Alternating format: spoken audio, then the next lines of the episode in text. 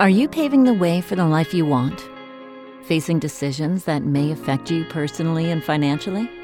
The Decision Dialogues podcast, brought to you by Modera Wealth Management, presents personal stories about navigating through life's pivotal moments.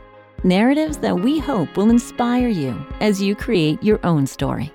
You'll learn what influenced their next steps and gain insights that could help you with your own critical choices. Welcome to Decision Dialogues. Thanks for joining us on Decision Dialogues. We're thrilled to have you along. My name is Jennifer Faherty, and I am the Chief Client Experience Officer at Modera Wealth Management, LLC. Today, my colleague, Victoria Consoles, Senior Planning Associate from Modera's Boston office, and I will be chatting with Lisa Cross. Lisa is the founder of Sweat Threadz, a custom active apparel company. Welcome, everyone, to the show. Thank you. Thanks, Jennifer. And Lisa, thanks so much for joining us today. We were able to talk a couple months ago and hear all about how you started your company and um, everything from what you what your career started out at and where it is now. So you've you've seemed to reinvent yourself over the years. I'd love to sort of talk about that and how you got to Sweat Threadz and the journey along the way. So you started out as a nurse, correct? Correct. I went to Mass General Hospital School of Nursing many many years ago. Worked as a in a pediatric intensive care unit out in Ohio for several years before starting my own family over the years since then, I've been going back to school over and over and over for new career paths, new interests, new hobbies. I became a triathlon coach, a running coach. I've always loved to sew. I learned when I was a little girl and made my kids Halloween costumes, made draperies, made myself clothes. I, I recently made my own wedding reception dress. Nothing fancy, but I felt really strongly about wearing something that I made and got a lot of compliments on the dress. So I think it came out pretty well. and um, then just started really getting interested in sewing activewear, especially because more fabrics and textiles are now available to the general public than they were years ago. That's great. So, how long have you been running your business Sweat Threadz for now? Mm, technically, maybe two years it kind of started as a hobby and people would ask me to make things for them or they'd see something i was wearing and ask me to make them um, something similar. Um, but i think it's been about two years now that i've been officially um, selling and making things so lisa can you talk about your first experience as a business owner and how that helped you to develop to where you are now i'm curious too if that led you to any of your client group with your current business? Sure. So I was a part owner in a triathlon and coaching business. There were three of us who were partners. And the focus was really on coaching, and I hadn't really started getting into the sewing activewear at that point. But I enjoyed being the owner of a business, and the partnership part of it didn't go so well which is why I ended up leaving, and none of us are involved in it any longer. But it gave me the trajectory of going a different direction. That's when I was looking for something to to do that had to do with being active, had to do with being in sport, and I started in the sewing again. My clientele, yeah, they started out as my friends and my friends from triathlon and a lot of my friends were also my clients when I was in the coaching business. So, yes, it did overlap. They're the ones that see what I'm wearing, know that I'm starting a business, know that, and they're also active and they're looking for unique items, um, custom items to wear for themselves. So that's how that overlapped. Okay. So, and did you any of the business mentality or anything like that from your triathlon coaching business did that transfer over to sweat threadz or was it just a totally different dynamic there in terms of running a business? Good question. Um, i would say one thing i learned i did not want to be in partnership with anybody else. I wanted to be on my own. I wanted to be something i could control in my own time in my own space But being that my background is being active, I wanted it to be part of that as well. Those things I did did carry over from the other business. I also have to say I don't think either one of them was run very businesslike. Okay. And that's something that I am evolving with and um, making some changes as I go along. But from a business perspective, I did learn some lessons from my coaching business that I'm trying not to implement with sweat threadz and then i'm trying to move forward in a more business-like manner rather than you know having my friends call me up and say hey can you make me such and such? And you know can i have it next week? You know so I, am learning to be a little more business-like. I'd actually uh, uh, i'd love to hear more about that because i think that's always interesting. I i was in a similar situation a few years ago. At what point did you have this decision where you knew you wanted to make that a business rather than maybe something you did on the side as maybe extra income?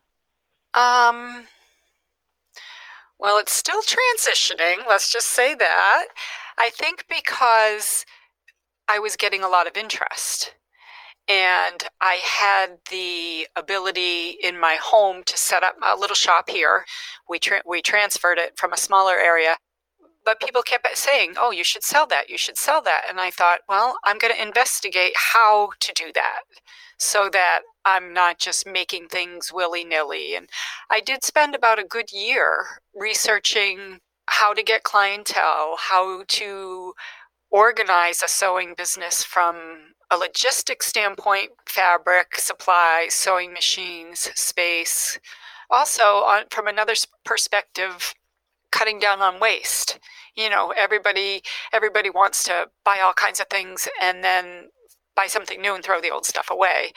I'm trying to be very selective about what I buy, what fabrics I buy, where I buy them from, mm-hmm. and I save almost all my scraps to make. You know, you can make smaller things like bras and uh, headbands, that kind of stuff from the scraps. So and so, what's kept you in just the athletic clothing area? What keeps you from expanding? Is it just the passion for the athletic clothing, or is it just easier to stick with one type?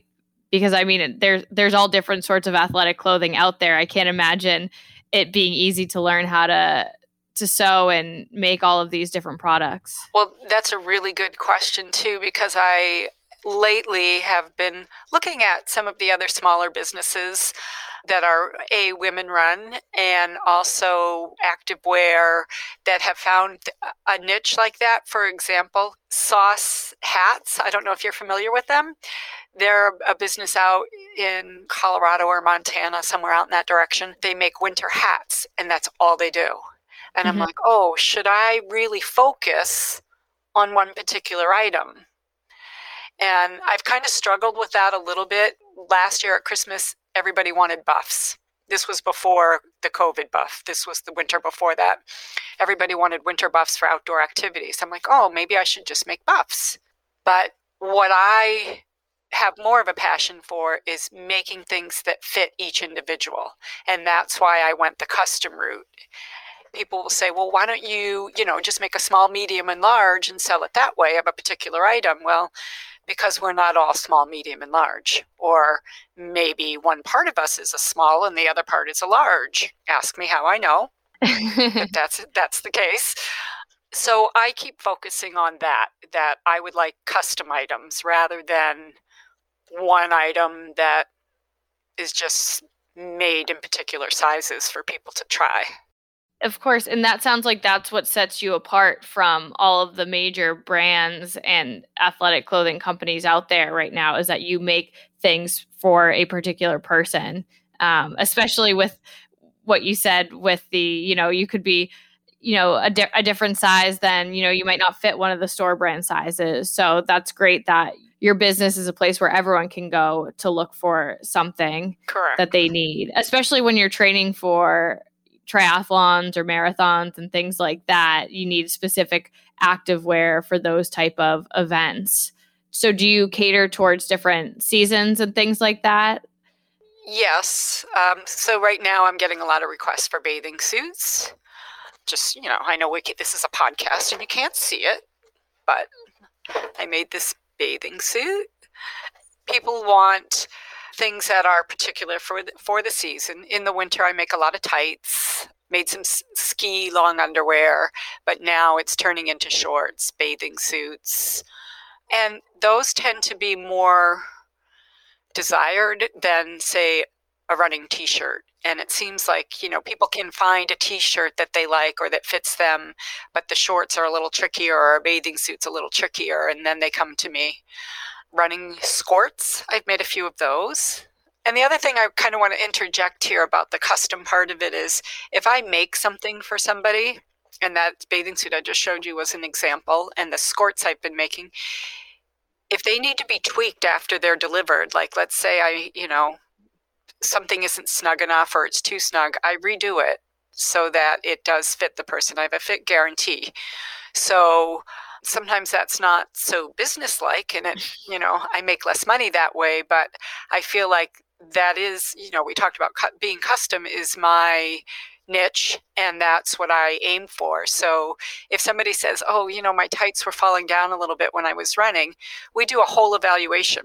I get them over, I, they put the tights on. I might take a few pictures. I ask them to describe what happens when they move around in them, and then I adjust them. And generally, it's just one adjustment and, and it fits better, but sometimes we work a little longer than that. But that is, you know, that's my goal. So that's what I work at. Well, it sounds like you put a lot of effort and care into each piece that you're creating. Um, and for these clients, so how do you market to the clients? Is it by word of mouth? Do you pay for marketing? What does that look like? Most of my marketing is word of mouth. I do have a website. I use Instagram a lot and Facebook. And most of my clients are people I know, friends, relatives but I do get some clients who say, who don't know me well or who see one of their posts wearing an item or something that I've posted and I've made some for them. I have sent things out to California. I've sent things out to Montana, Pennsylvania. So it's mostly word of mouth, but I do not pay for any other marketing except for my website. Okay. And do you ever have so many requests that you have to turn business down? And if so, so what does that look like for you? And have you ever thought of hiring or increasing the size of your business to an extent? Yep. So I have never turned anybody down, but I'm very clear when somebody wants something about how far out I am. And I'll say, well, I, yeah, I can do that for you, but it's going to be six to eight weeks before it's completed and then they can make the decision whether they want to move forward. And most of them do. I've, I've had a few people comment, oh, it was really worth the wait. And I'm like, oh, did I make them wait that long? Um, but I also don't want to rush the product. So mm-hmm. I want a high quality product. So if I sew something, even if it's a simple seam and I just don't like it, if something seems off, I'll rip it out and do it again until it's right. And again, not great from a business strategy, but it is for the product strategy.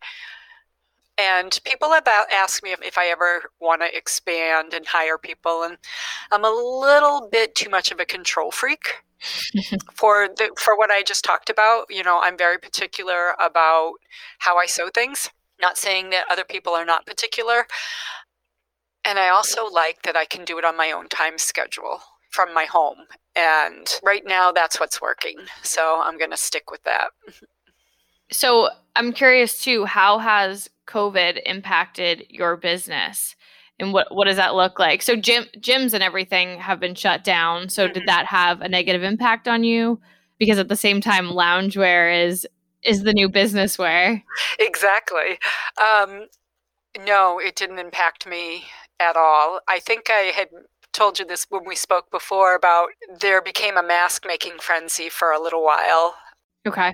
When masks were first required mm-hmm. over, about a year ago. Because at first everybody was like, oh, we don't need masks. It was kind of one of these things that were saying you don't need them and then you do need them. And then when the CDC came out with their policy that mask wearing was effective, I couldn't make them fast enough both for clients who wanted them and then there was a grassroots organization in the area who were making masks for local nursing homes, hospitals that couldn't get enough, right? Especially at the very beginning of the pandemic when supplies were low and people couldn't get their hands on PPE. I think I made several hundred masks anyway that were donated wow. as part of that effort.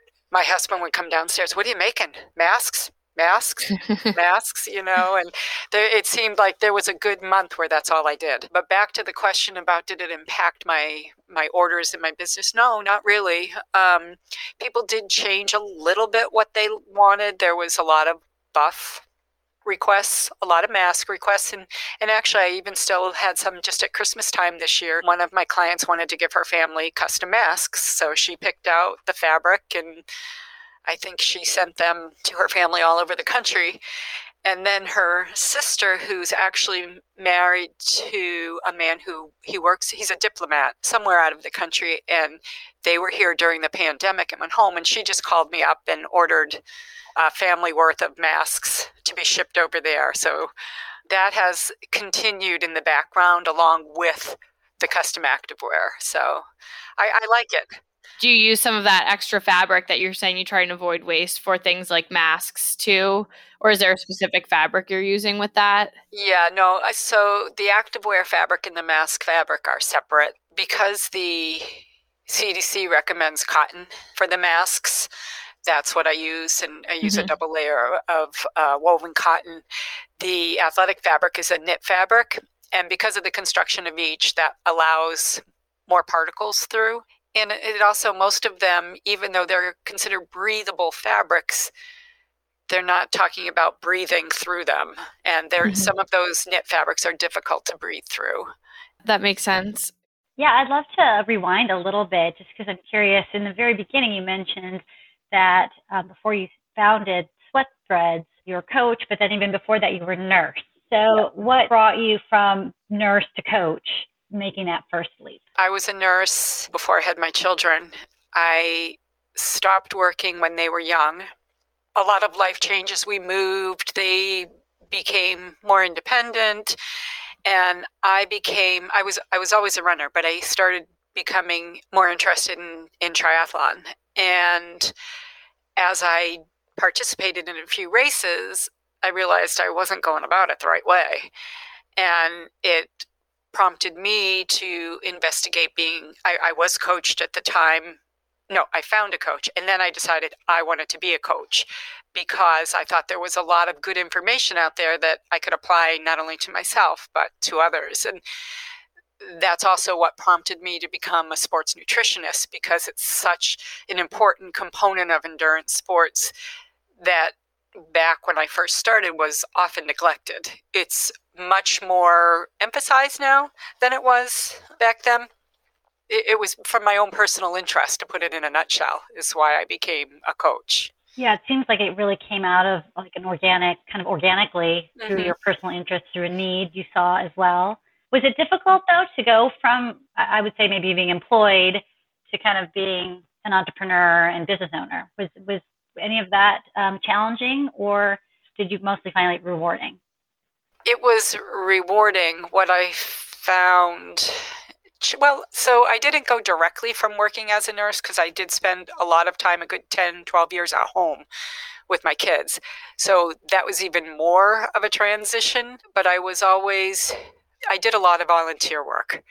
So being a volunteer and then becoming a business owner, that was, I feel like, an easier transition than going from, you know, working at a hospital as a nurse to, you know, owning my own business or, or working independently.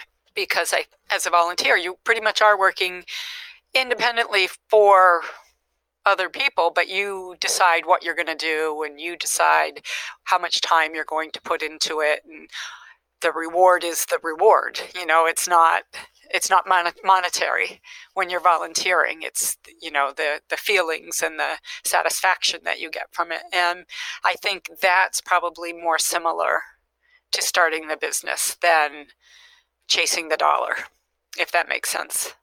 Yeah. Even though I'm chasing the dollar. it's it's rewarding. Can I ask Lisa, in either of the businesses, I like to hear the two sides of this, you know, a big a mistake that you've made over the course of business ownership and then also, you know, one of your biggest successes as well. Okay, so mistakes. That's that's easy and I think we've touched on it a little bit is not being businesslike and running it a as a hobby or as something fun to do. Mm-hmm. And when I owned the triathlon and endurance coaching business, we that was one of the struggles was being businesslike. And when we first started it we had a business plan. We had you know job descriptions. We had all that but we didn't follow it very well. And there was no nothing in place for disagreements to be settled except okay. for whoever had the loudest voice. So then going to sweat threadz i really didn't i didn't start it with a a business plan. I'm still creating that now and I'm I'm getting myself to the point now where I'm running it more as a business than a hobby. And I think that was a mistake from the beginning. Even though I did a lot of research and I, you know, got the website and I did samples and all that stuff, I didn't have a business plan. I think that's really important, especially for somebody who's self employed and is their only employee. successes. I think the successes are measured by, for me personally, are measured by the feedback from other people. So in the coaching business, when people would say to me, Oh, you really helped me in my last race. To me, that's a win. To me, that's a success. Or, you and know, that's where your passion comes from, too, it sounds like. Correct. And same thing. I had a repeat client over the other day and she was ordering something different. And she's always telling me how about the first pair of leggings that I ever made her are her favorite. In fact, she got um, a dog chased her and ripped them. and she brought them to me to fix them. And I said, Well, I can fix them, but it's going to cost almost the same because you know, I have to take them apart. Mm-hmm. And and she's like, It's okay. That's okay. They're my favorite. And to me, that's that's rewarding and that is successful. And then plus she had to pay for them again. So, you know. um, so that that's really I, I love it when people like they'll take a picture and send it to me, say, Look, I was out and wearing my, you know, buff or I was wearing my tights in my race the other day mm-hmm. or or somebody else contacting me said, I saw so and so wearing your items I'd like to get when they look really cool. To me, that's how I'm measuring success because I'm not making a lot of money. and I and but I'm trying to. There's a great graphic. I don't know if you've ever seen it where there's a circle of things things that you're passionate about, and then another circle things you can make money on. And where it overlaps, there's you know shaded on yeah. the areas that you overlap. It sounds like you're moving more towards that overlap part where you can have both? I'm trying. I'm I'm definitely trying. And so for example, just recently I'm changing how I price things. Before I would just give people a price. Now it's like, okay, here's here's what your fabric and all your supplies are going to cost and here's what my labor is going to cost. And when they see it that way, it's easier to charge the appropriate amount because they see where the money's going and and I'm getting more confident in my product. You know, at first I'm like, oh, who's going to pay that much for that? And now I'm like, oh yeah, they'll pay for it, and and it's a good product, so I should charge more. And funny stories, my husband also is self-employed or was self-employed and is going in that direction again, and he's a carpenter, and I'm always lecturing him on you need to charge what you're worth and then I look at me and I'm like, you need to charge what you're worth. easier so, said than done. exactly. It's easier to say it to somebody else. Great lesson, though. Yes. So I'm working on that. so where do you see yourself in the next you know five to ten years is this something you want to continue expanding or you know making more profit off of sure um, yes and i think one of my one of my goals besides the business aspect of it, is to be a little more efficient in how I do things. And I think that would make it more profitable. I am getting close to retirement age, and so is my husband. And we've talked about how to work our own individual businesses into a retirement scenario mm-hmm. where we can, you know, do it when we want. Ideally, that's that's not going to happen to do it how you as you want, but to fit it into to a lifestyle where we can have fun and do things, but not and and still run our businesses, but not be tied to them. My problem is I have a hard time saying no. You know, when somebody says they want something, which is why I give them the time period. You know, it's going to be eight weeks, and if they're okay with that, then okay, I'm I'm happy to make it. So it sounds like you'll have to pivot boundaries so that you can create a retirement lifestyle for yourself. Correct. But again, in about five, well, you know, we do have a good five years. Mm-hmm. So hopefully the business will be solid and I can do that. But yeah, boundaries are, are hard for me. well, Lisa, thank you so much for your time today. And we like to ask all of our guests one final question. What was the last non financial decision you've had to make? The last was to work on organization. So as you can see, you know, you mentioned what's behind me with all the fabric. I need to organize my workspace better. And I took last weekend and did a lot of it and reorganized, which is also part of the part about being more efficient. Because when I spend, you know, 15 minutes looking for a particular item to sew with, it's not efficient. So I, w- I would say that's probably the biggest one, eh, eh, aside from what we ha- are having for dinner. you know, but business related, it's working on organization.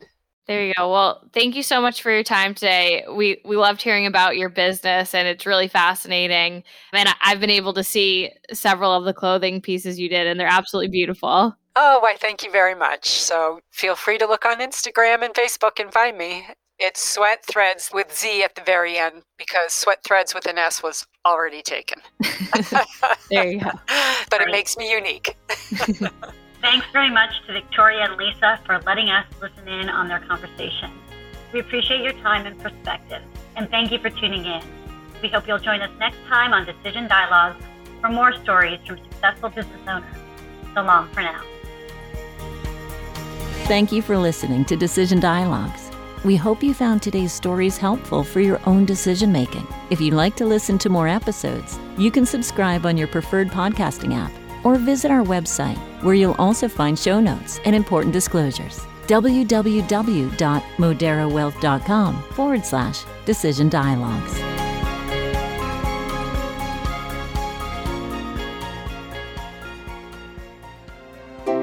This has been a production of Twin Flame Studios.